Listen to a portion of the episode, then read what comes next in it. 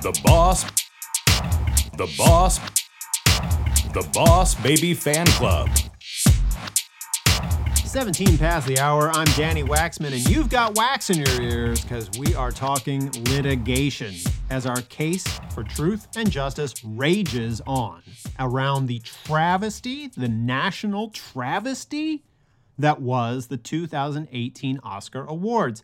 Now, today we have a special guest. We've got a lawyer and one of the top 43 sandwich entrepreneurs in northern Wisconsin, Fred Walks. He is on the line. Fred, welcome to the BBN. Thank you, Danny. Thankful for this opportunity. Now, Fred, let's get right to it. Let the people know just how you are fighting this good fight. Well, the truth is, we never stopped. My firm, Walks and Sub Sandwiches, filed the first lawsuit against the Academy Awards the day, the minute after Boss Baby was robbed of its award.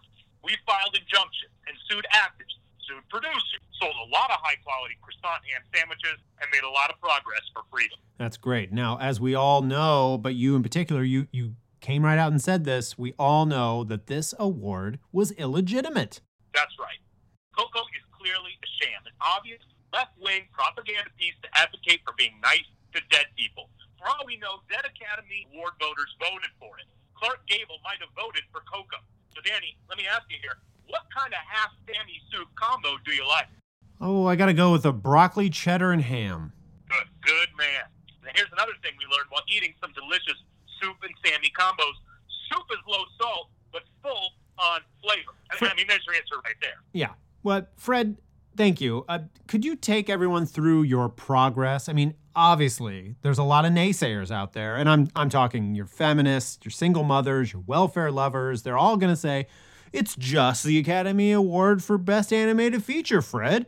You've got the Boss Baby TV show. You've got the sequel movie coming out. Do you really have to have it all? Yeah, those people, first of all, they disgust me, and to them, I say yes because it's racist. There you are. Yeah, it's un-American that a movie like Boss Baby wouldn't win, and Coco does. Now, am I saying Coco is un-American? Well, is it? You'll have to decide that for yourself, you and your listeners. I know what I think.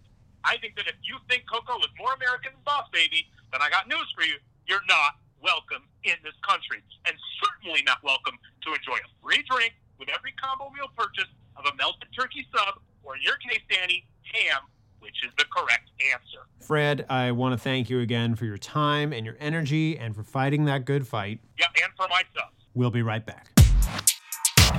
The Boss Baby Fan Club.